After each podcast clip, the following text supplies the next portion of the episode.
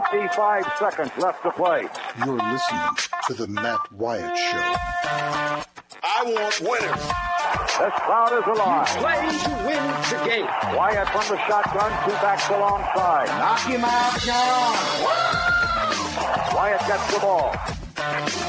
It won't be long. Wyatt back to throw. Wyatt looks, fires toward the end zone. Passes, caught for touchdown by Matthew Butler. Speak to. They who we thought they were. And we let them off the I get out of hand. Just, just tell me I'm a jerk and shut up. Let's go scatter the west, right, tight. That's left. 372 Y stick, C spot. The Matt Wyatt Show. He's Radio Wyatt. Well, how am I going to go to college? I'll just play football.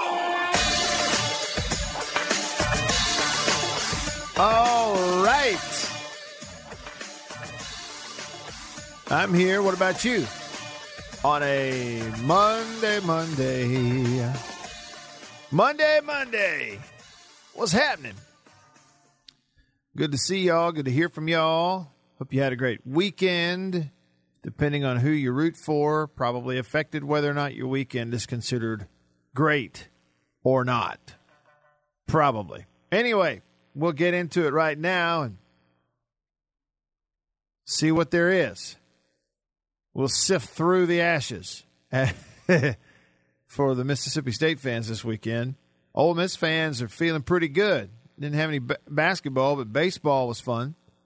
Back into the series at Arkansas. That's a really tough place to win. And Ole Miss got a series win up there in Fayetteville. What? Yeah, in Fayetteville at Baum Stadium. Sure did. Drop game one, won game two and three, though. So big road series win for Ole Miss. Uh, Southern Miss baseball finally cooled off. They'd been sweeping everyone. You know, they took it on the chin there for about a week. Lost a State, lost a midweek, and then lost a couple of games to Gonzaga. One got rained out. It was just kind of like, uh oh. Then boom, Conference USA play. They've been dominating everybody. They finally cooled off. Went on the road and did not win a series, but still took picked up a game on the road. They'll be okay. So uh, here's your brief recap. Now what's left? Well, plenty to get to with you today uh, on the phones, on the text line, via Twitter, and all of that will happen right here in the Farm Bureau studio. Farm Bureau, go!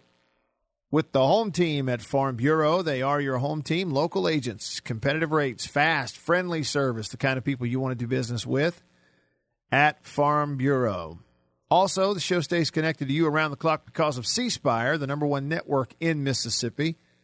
C Spire is customer inspired. And I'll tell you more about C Spire as the day goes on. Let me open the phone line to you right now to start the show on a Monday. It's kind of a reaction Monday. Uh, if, if you need counseling, I'm here. We'll try. if you just want to brag, I'm here. If your bracket is intact, happy to hear about it. If it's busted, then just come on over here with the rest of us who have busted brackets. But let me know about any of it. I'd love to hear your voice on the Davini Equipment phone. Easy to remember. Here is the number 995 1059. It's a 601 area code 995 1059. So give me a shout on the Davini Equipment phone. Davini Equipment in Madison and Jackson is your Kubota dealer. Big tractors, mowers, all that good stuff. Big equipment, little equipment. All points in between. You can get boots, feed, all the stuff for the hunters, or just get a mower and go mow the grass. Anything you want. Right there at Davini Equipment, Madison and Jackson. Roger, how was your weekend, buddy? Where's Roger? I'm here. Sorry, Hey, there he is. The boss poked his head in. You know, you gotta Well, you gotta hey, talk boss. to the boss. Hey, boss, man. He pulled it right back out. Hey, so he's he poked his head in and then he heard me say, "Hey, Roger." Yeah, yeah. He's, you know, he used to be in the business. You know, on the air. He hears those cues. That's great. All right. Well, here's just hoping you had a great weekend. Well, I, did, but I didn't enjoy the game yesterday Yeah. too much. Didn't enjoy the game. No, that was a bummer. Okay. So let me start right there on something. Roger, I think I have a problem. Well, I enjoyed it up until the end. up until the end. It was 88, Yeah, right. 88 84, which Man, it's a really close game. Oregon wins. It was kind of like a home game for Oregon. But uh, I'm just going to throw this out there for everybody. It is one of several things that I came away from yesterday's women's basketball game with. And I realize that I opened myself up to, you know, lots of criticism myself and being pointed at and snickered at for, you know, thinking about this. but I had an issue with the way it sounded on television. I was listening, trying to figure out what you were complaining about the last game, see if any of that shenanigans was going on. I didn't hear it. What, what did you hear? Okay. Roger, you know how like I always complain when there's a broadcast that doesn't focus on the game? Yeah. yeah. Okay, I always complain about that and look, I I realize about 99% of the time I just need to shut up. I get it, okay. But what I saw yesterday in that game was like this big national broadcast on ESPN and it was so one-sided. it was you had and, and I Ionescu show. yeah, listen, and it was okay. She was fantastic, and They, they, kept telling us that. Yeah. right.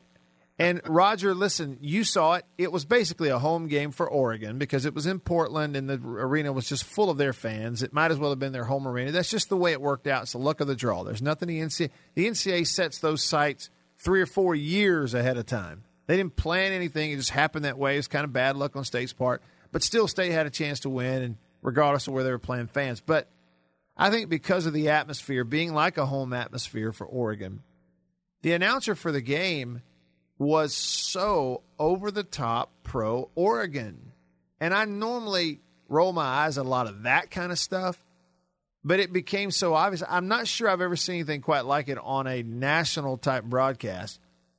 The difference between the voice inflection and the excitement and everything when the ball is on one end of the floor and it goes in the basket versus the other end of the floor when it goes in the basket.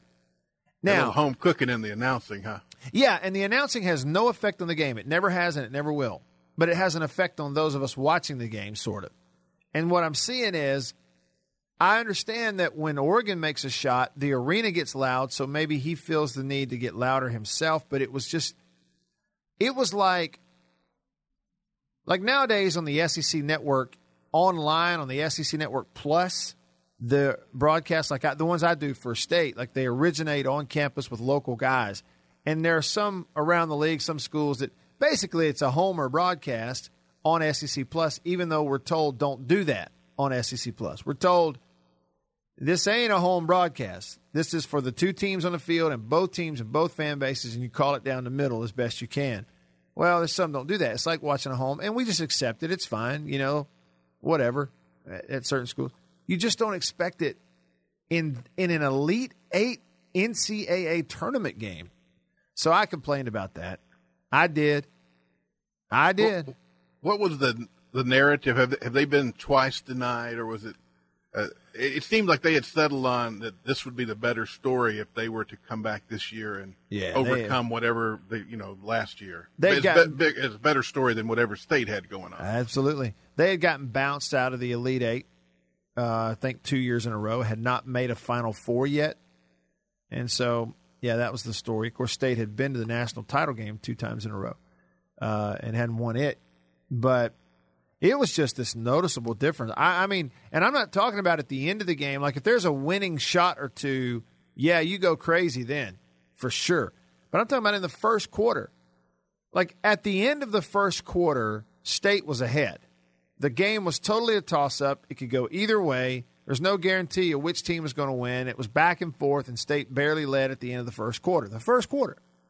But if you go back and you just watch each made shot on each end as they're trading punches in the first quarter, on one end, it was a three goes in for Ionescu. And then on the other end, Bre'Amber Scott answers with a three for Mississippi State. Over and over and over. It was just blatant. And so I muted it. All right. Here we go. Divinity phone. Somebody hanging on named Chicken Hawk. What's up, CH? Hey man, what, you, what what what what do you what do you mean somebody hanging on? Well, I just don't know anybody named Chicken Hawk, but now I do. Now I know. Yes, What's no, up? wait, wait, no, wait, a- wait a minute, brother. When you was over there on that other channel with that dude over there that was a homie for the school up north, I called in sometime. Did you really? Okay. All right. So you the same Chicken Hawk. What kind of noise does a Chicken Hawk make? hey, hey, I was making a bunch of them with you last night. Me, and me and Lou Bell both. And not only at the announcers, dude, but I was right there with Coach Schaefer. I wanted to jump through the TV on the referee. Brother, they was some doggone, I'm talking about some homie calls made by the Oregon Rail. but, now here we go. I got to hand it to one thing. You seen last night the the national champions. I don't care about UConn or nobody else. And look, them girls right there, if they play like, especially that one little old girl, brother, they just couldn't miss. I mean, and I've never seen nobody with so much determination. Every time they showed a picture of her face, no mm-hmm. matter what, this girl was focused and quick. Dude, she was almost as quick as I am. I'm talking about this girl had some food and three points, two points, passing it around the, the back door killed us last night, man. Yeah. Yeah, she I mean, is incredible. She she's the best player that state has faced since A'ja Wilson of South Carolina the last couple of years. Yeah, I, I'd say so. That that I mean, undoubtedly, he's. Um, I mean, I, I just stood. I mean, I, well, I just stand sometimes. I fell on my knees sometime. You know, I was just up and down and all. I almost had me a heart attack, dude. I'm finna be 59 wins, and look at here, that's the closest to a heart attack. But I got to start though. I forgot to start that coming when you answered the phone because I always do this and I always end the same way. Hail State, Hail State. I don't give a crap. And about the baseball team, hey, they, hey, what we at now? Number, still number two, or what we done? Oh, we fell Uh, in. they fell in the D1 poll down to number eight. Oh Lord, that, well, that don't make no difference. It don't make no difference till we get over there in them regional, super regionals, till we get up there to Omaha. One more question. How much, I mean, y'all do all this betting and stuff now that it's legal, and I know that, that Jake and Cutie Pie on the first show really keep up with, uh, you know, the, the, the stuff. You, you know what I'm talking about when I say Cutie Pie. Yeah, I do. Uh, hey, how much money? How much money was lost last night? Bless your heart for them folks that that that, that, that bet. Do you got any idea? I don't know. No, I don't know. If you'll keep listening today, though, somebody will tell you, Chicken Hawk. I promise you. Oh, I know Jake will. You know Jake's the man when it comes. He is the him, man. Him, him and his him and his penny loafers with the shiny dimes in them. You know. hey, look out! Look Hail out. State, Rogers. See y'all later. It'll stay All right, Chicken man. Hawk. Good call, man. Penny Well, we loafers. did- we'll, we'll give Jake's signature. Bing! The penny loafers with the shiny dime. Jake, we got your bell, man. Y'all left it in the studio. Held it hostage. But uh, whatever mic is in front of that thing's pretty loud. I just I might have to dial it back a little bit. Sorry about that. That's okay. But hey, did he call? Did he just call Bo Bounds cutie pie? I, I think that's picked up a little sarcasm there. I started to say, well, have you seen him? Now, now Bo has a beautiful family, a great family, a beautiful family. In spite of Bo, Yeah. they're all cutie pies, but him. Have you seen Bo? We call him cutie pie. He'll start to believe it. No, I'm kidding. And he said, And the same the same could be said of Matt Wyatt. "Oh, there's no question, man. Lovely family. You ought to see him. How do you do that? Don't ever let it be said that I am not a salesman. As Bo would say, you outkicked your coverage. I sure did. There's no question about it. The Lord has blessed me in ways that I certainly do not deserve. That's for sure. Uh, yeah. Okay. So look, Chicken Hawk talking about the referees. Coach Schaefer, you know, at that point, season's over, and I guess he just didn't want to get fined, but he kind of laid it out there. He said, I think it's pretty obvious to everybody it was called a little differently. Um, this is this is something that you saw it in the Oregon game. L- let me hit on three things. Number one, I went on the rant about the broadcast. It was unprofessional. It just was. It was unprofessional for an Elite Eight game on national television. It was unprofessional. Okay, but it has no effect on the game. Number number two, the the fact that it's in Portland is predetermined way ahead of time. It's not a setup of any kind. Now we can go well seeding. They put State as a one seed, but put them in the Portland bracket with Oregon in there as a two seed. Yeah, well, whatever. But State still had a chance to win the game. That's the thing about it. Even in front of all those fans, and even with Oregon playing a great ball game, and even with their best player, the best player in the country, setting a record, State still had a chance to win the game. They played that good. It was 88 84. I know it, but sometimes things work out that way. It's not, you know, I don't have that big a problem with it. And the other thing is, we're, you talk about officiating. Let me let me give you a couple of things to soak on in regards to the officiating in the game. Number one, state's been dealing with it all year. It wasn't new. It wasn't just out of nowhere. They've been dealing with it all year. Okay? Think of it like this. I made this example earlier on the Praise the Lord and Talk Dogs podcast, which just posted this morning with Brett Hudson. It's like a golfer, for instance. Let's say there's a golfer in your town that is the, the best golfer in the area, and he owns the course record at the home course, the local country club golf course. Well, that course is obviously not Augusta National. It ain't that good or that smooth. Okay, it's not Pebble Beach. Okay, it's the local country club, and you've got a gopher problem. The local golfer, best golfer, course record, he breaks par when he goes and plays. He knows everything about the course, but you got a gopher problem. There's holes out there. You just learn to play around the gophers. you just learn to deal with it. And you've been dealing with it for the last for the for your whole life playing golf at that particular course. They just have a gopher problem. Okay, listen. State has just dealt with it.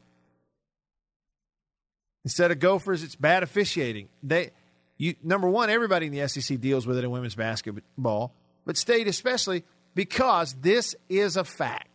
I'm about to lay a fact on you that you cannot argue because there are way too many examples. It's like when Shaquille O'Neal played at LSU.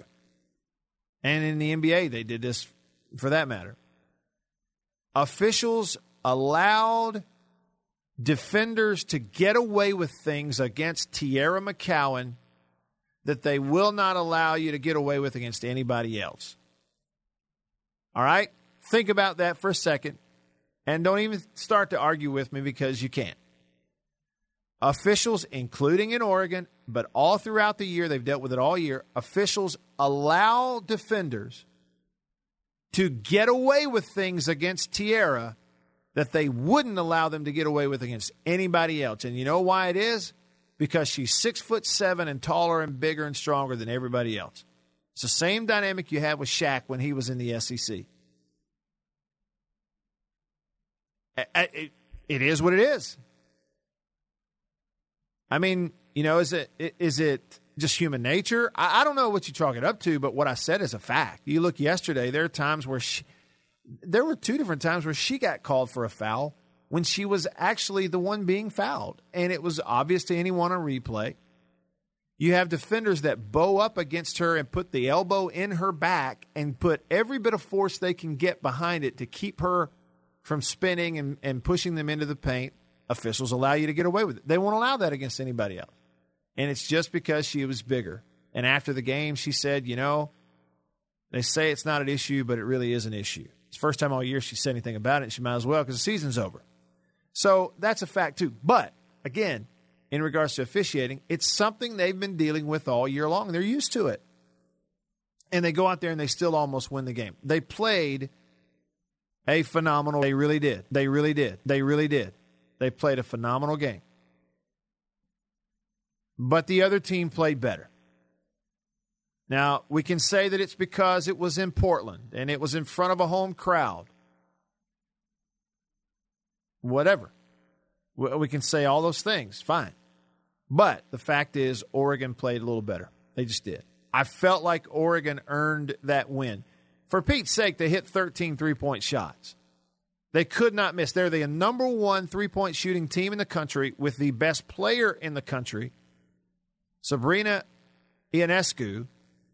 And as a team, they went 13 of 26, hit 13 threes, and that was 50% of their shots. She went 5 for 8 from three point range. That's the number one thing. Somehow, Oregon out rebounded Mississippi State, even though you get 15 rebounds from McCowan. And State was 8 for 14 from three point range. They hit, you know, fewer three point shots. They took a lot fewer three point shots, too. Which brings me to a point that's over here on the text line from Brian, the real Brian on the text line. 885 ESPN, 885 3776. Says, Matt, I firmly believe that State lost because they did not have Chloe Bibby shooting from the perimeter to make up the difference. Listen, what I believe, what I believe is that that would have made a difference also. Chloe Bibby would have made a difference all year long. They probably don't lose to Missouri at home in the regular season if she's on the team. She was their three point shooter. And on one of the top four or five best teams in the country at a program like State, let me tell you something. It's no fluke when you are the entrenched starter on that basketball team and the number one shooter. It ain't no fluke. So not having her is a big deal. They coached around it and played around it all year long. But think about the difference when you have Chloe Bibby's threat from the outside, as good a shooter as she is, all throughout the season. When they're double teaming, triple teaming Teaira McCowan in the paint like they were yesterday, they feed her, and then she's able to kick out not to someone else, but to Chloe Bibby, who's going to hit those shots. Yeah, I do believe not having her sh- eh, there and able to shoot the ball made a big difference.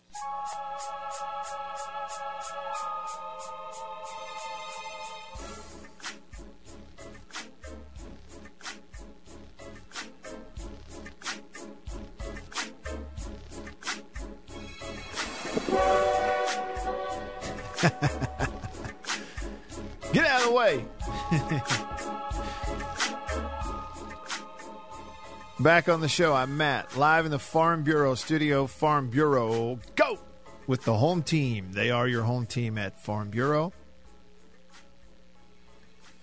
Local agents, competitive rates, fast, friendly service.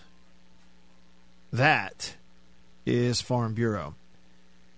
Um, yeah, I don't know about the whole. I do know that the brackets in the tournaments and the sites and stuff are they plan that stuff and award it out there really early. Um, for instance, it's already determined like you know where the regional sites are for the NCAA bracket in 2022. Like you know what I mean? Like so that was not a short term thing. Portland has been sitting out there waiting to host this thing for years now, Portland, Oregon. But and State was a a one seed, but there are four of them, right? You got four number one seeds that go to each of the four corners of the bracket. And they place those number one seeds, eh, you know, preferentially in order of their seeding. So if that can make any sense, you got four number one seeds, but State was the fourth in line of the four number one seeds. And that's why they got sent all the way to Portland. It's my understanding. And again, if they win, we're not talking about it. But a lot of people have an issue with that. Davini Equipment phone line is 995 1059. It's a 601 area code. Just dial 995 1059, and that will get you in on the Davini phone. Like right now, we have Gator Man on the phone. What's up, Gator Man? I think you got Jeff. Oh, Jeff, I'm sorry. Jeff, what's up? That, that, that's all right. I've answered the worst. So, uh, yeah. uh, yeah, you're exactly right about those sites. Actually, they're not awarded.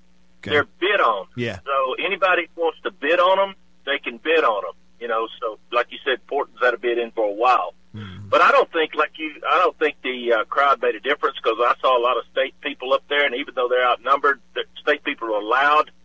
So I know when they had the ball, I heard all defense, defense. So uh, you know we were represented up in there, maybe not to the amount they were. Sure.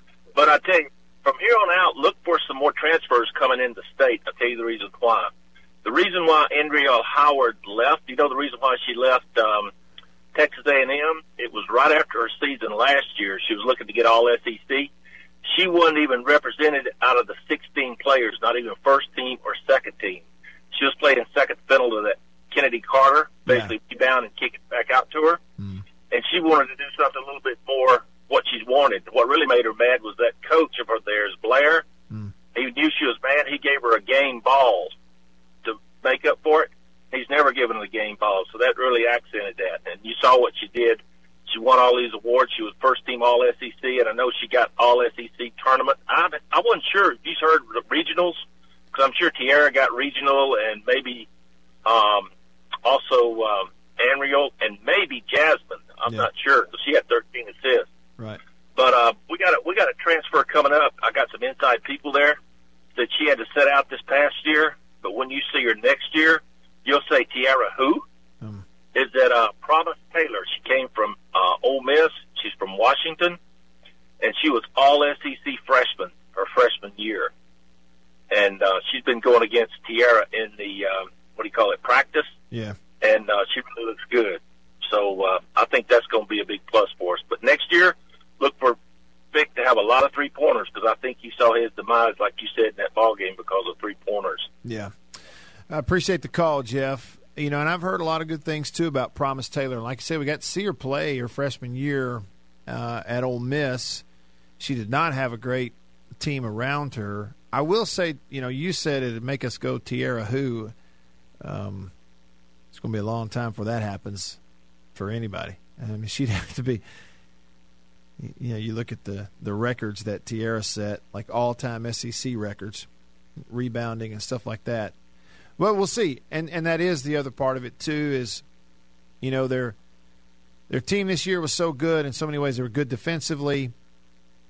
They uh, could do so much to you uh, with the ball on the offensive end, but after the Chloe Bibby injury, they hit a lot of important threes. They really could, and they did. They had some games where they hit a bunch but it wasn't as constant an outside threat. It didn't seem like, and that would have really complemented Teaira McCowan very much so throughout the year, even more so.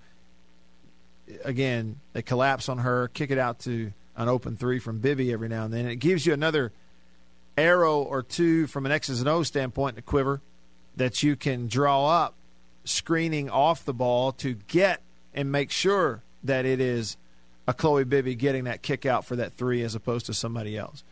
So uh, it made a difference. You know, we'll see. They did a heck of a job with what they the situation they were dealt, though. That's for sure. They really did. The other thing that went on in basketball yesterday that was uh, incredible to see was on the men's side. You had Kentucky and uh, Auburn meeting up on the men's side in the Elite Eight. So two SEC teams squaring off with each other to make it to the Final Four. And uh, it was really an incredible ball game. I don't know what adjective you could use to that wouldn't be appropriate in that way. Outstanding, unbelievable, amazing. I think all those really kind of work. Auburn had the halftime lead. I'm wrong. Kentucky had the halftime lead. Auburn comes back, ties it up, dominates overtime, wins it 77 71 in overtime. Two SEC teams against each other. Fifth rank, uh, fifth seeded Auburn versus second seeded Kentucky. And the thing about Auburn is, you go back and you look here they are beating Kentucky in overtime in the Elite Eight. And I know they had one loss to Kentucky in the regular season, a close one when they hosted them. Uh, they lost, yeah, in the early early part of the conference schedule in January, or maybe early February. They lost to Kentucky at home, eighty-two to eighty, and then later in the year they went to Lexington and lost to Kentucky, 80 to 53. A 27 point loss on the road at Kentucky. And that, ladies and gentlemen, was the Auburn Tigers' last loss of the season. The last time they lost a game was that one. Back on February the 22nd. Their last loss was on February 22nd at Kentucky, and they lost by 27 points. Since then, after that blowout at Kentucky, they beat Georgia on the road, beat State in Auburn by five, beat Alabama. They beat Tennessee by four, beat Missouri, beat South Carolina, beat Florida by three, beat Tennessee again. What would that? That would have been in the SEC tournament, huh? 84 64. Yeah, that was the SEC tournament deal. And now look at what they've done. They beat Kansas, North Carolina, and Kentucky to make it to the Final Four. And they wrote a hit piece about Bruce Pearl, but you can say what you want. The dude can coach. Does Auburn have anywhere near the highly touted prospects on its roster that Kentucky does, or North Carolina, or Kansas? Not even close. Beat all of them. Beat all of them. And by the way, what's Cal doing at Kentucky? All those players every year, number one recruiting and going home. Stick around.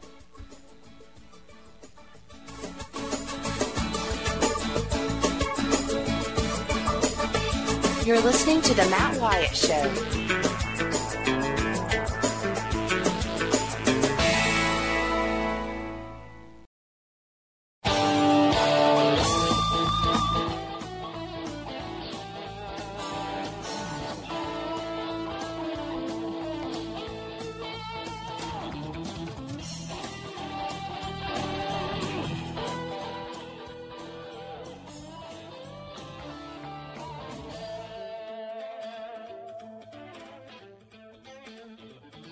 I'm stalling, Roger. It's my fault. I'm, st- I'm stalling because I'm late typing in the phone number of the guest we need to call right now. oh. I was busy reading something and lost track of time. you see it there? I just punched it in for you. You're probably going to have to do it again. I think I'm on, on that page. Okay. Sorry. It's Monday, folks. That's what it is. It's Monday. Install some more. it's Monday, and that's my dadgum excuse. And I still didn't give you all the numbers you need. You need that last one. I'm gonna look at this, Roger. I'm just typing in the last number. we got it. The man we're going to call is David Murray from Gene's page, 24 7 Sports. He is Dogs Bite Mag on Twitter. And we're going to talk a little baseball with him. Earlier, when I started the show and I was kind of rattling off things that happened over the weekend, I mentioned State's women bowing out of the NCAA tournament, a tough four point loss at Oregon, 88 84. I mentioned Ole Miss baseball getting their bats going, starting to look like the team a lot of people thought they could be after a road series win at Arkansas. That could be a turning point for Ole Miss, and that is a hard place to win at Arkansas. And they back ended it one on Saturday and Sunday, and so Coach Mike Bianco's coming up in uh, about 20 minutes here on the show. And somebody texted me and said, "How come you didn't mention Mississippi State baseball?" Well, maybe it slipped. Course, it seems like a long time ago because they played on a Thursday, Friday, Saturday series, but LSU back ended that one. You know, State won six to five on Thursday in front of a big crowd, and an even bigger crowd on Saturday, on Friday, excuse me, saw LSU come in there and score ten runs. And for the first time this year, JT Ginn got hit around the yard a little bit, and LSU did what they do, and that's just win series in Starkville. They've been doing that for a while. Let's talk about it now with David Murray. Dogs Bite Mag on Twitter. He's a part of uh, Gene's page and 24 7 Sports. David, uh, looking back at the weekend, a lot seems to have happened between now and then, but really, there's no other. I didn't think there was any other explanation other than State just didn't play really clean baseball for two straight days, and LSU played pretty well. What was your evaluation? Well, that was the same word that Coach Chris Lemonis used. He said they did not play clean. Uh, that doesn't just refer to defense, although certainly the lack of defensive plays on most of the, well, all four of the infielding positions holds true, even a couple of errors unexpectedly from the outfield as well. And maybe not charged errors, but mistakes made. That's one thing.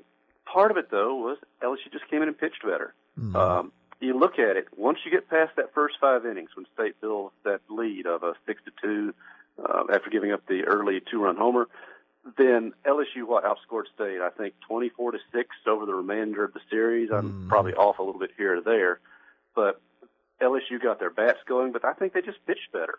Um, and if you go into Saturday, you got that heralded matchup of two top flight SEC freshmen, and you think, okay, JT Ginn, home field, six and zero, oh, unbeaten uh, almost unchallenged.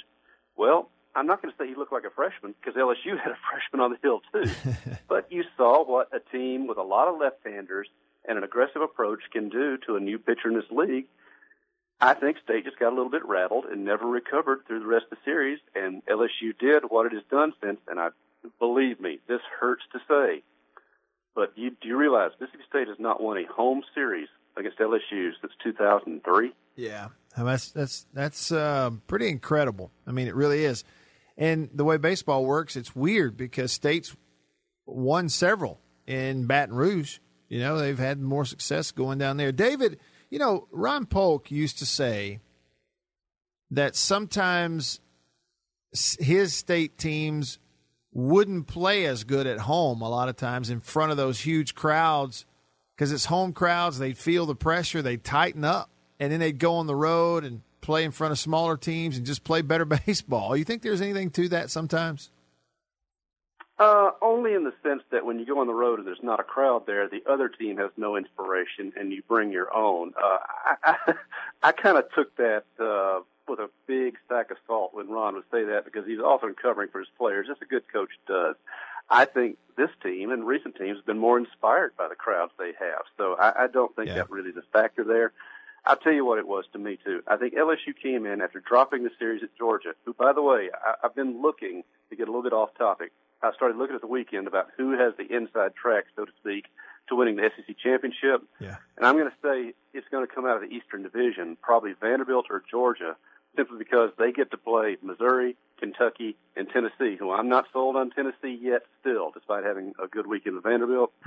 Um, and they all get to play Alabama from the West. So the schedule in the way baseball sets up, I think somebody in the East is going to win the title. Anyway, getting back to the series, LSU came in with an edge. Uh, I'm not going to say desperate, but really eager to get back on track.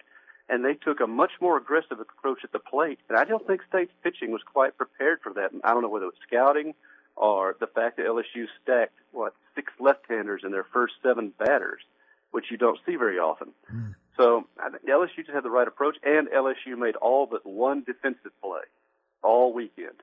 I don't think they're a great defensive team, but if you put the ball within their range, they don't make mistakes.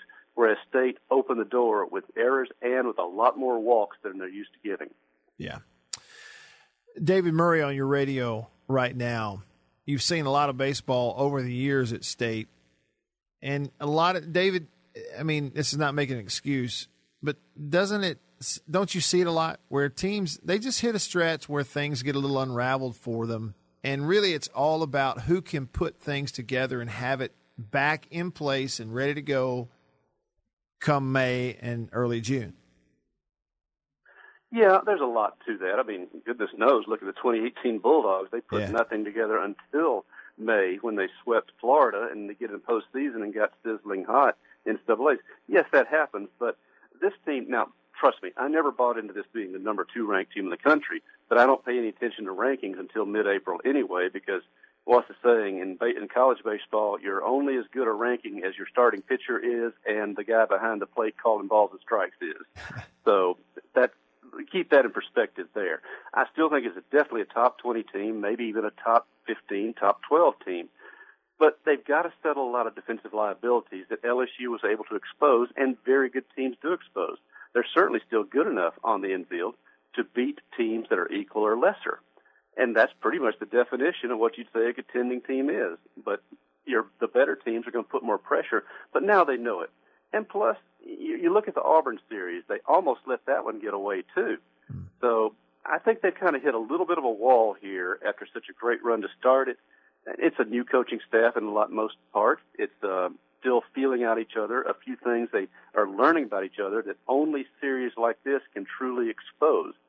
So now I think we're going to start seeing coming weeks whether you know Chris Lemonis and staff and the team mesh, find those few little bitty things that none of us will ever notice until after it, it doesn't show on a box score, but you see it on the field.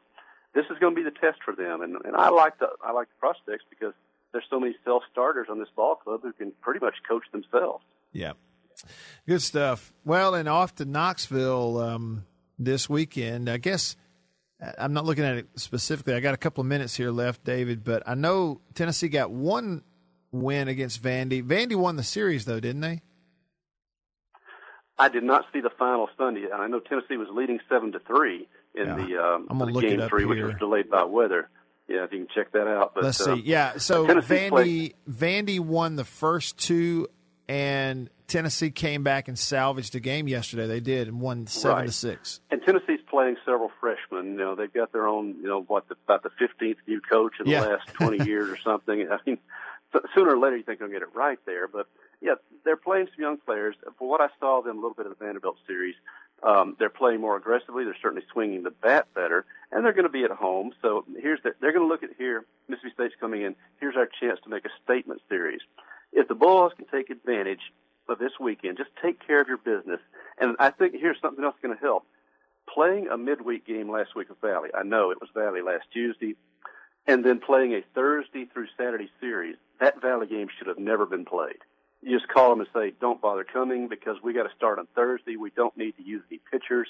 We need to give our guys a little bit of rest there." Well, now they just play one mid- midweek game this week with uh, Louisiana Monroe on Wednesday. Go to Tennessee. Then you got one game next week. You're now getting into the part of the season where you can just find your four starters, and State still has to locate that third starter. I haven't given up on Keegan James yet. Um, I still think he's got potential to be that guy, but you just you got to settle that because now it's getting into people's minds that wow, we've got to win it with the first two or we can't, whether true or not. Once you start thinking it, it becomes true Yeah. but you've got Alabama coming to town the next weekend. So you've got to make your hay in these two weekends with Tennessee and Alabama before you make that trip to Arkansas, before you host Georgia. Yeah. Because then the series like this are what decide whether you're going to host NCAA play or not. Yes, teams can get hot towards the end, but you'd sure rather stake yourself into a better position to be hot on your home field when it comes to NCAA tournament No time doubt. than it would be having to do what they did last year and go on the road, Matt. No doubt. David, thank you. Matt, good to talk to you, and I'm sure I'll see you at the ball yard. Yep, it won't be long. Thank you, buddy. That's David Murray. Y'all follow him on Twitter at Dogs Bite Mag. He's with 24 7 Sports and Gene's page. Coach Mike Bianco coming up next to start us off in the next hour. On the show in the Farm Bureau studio. Stick around.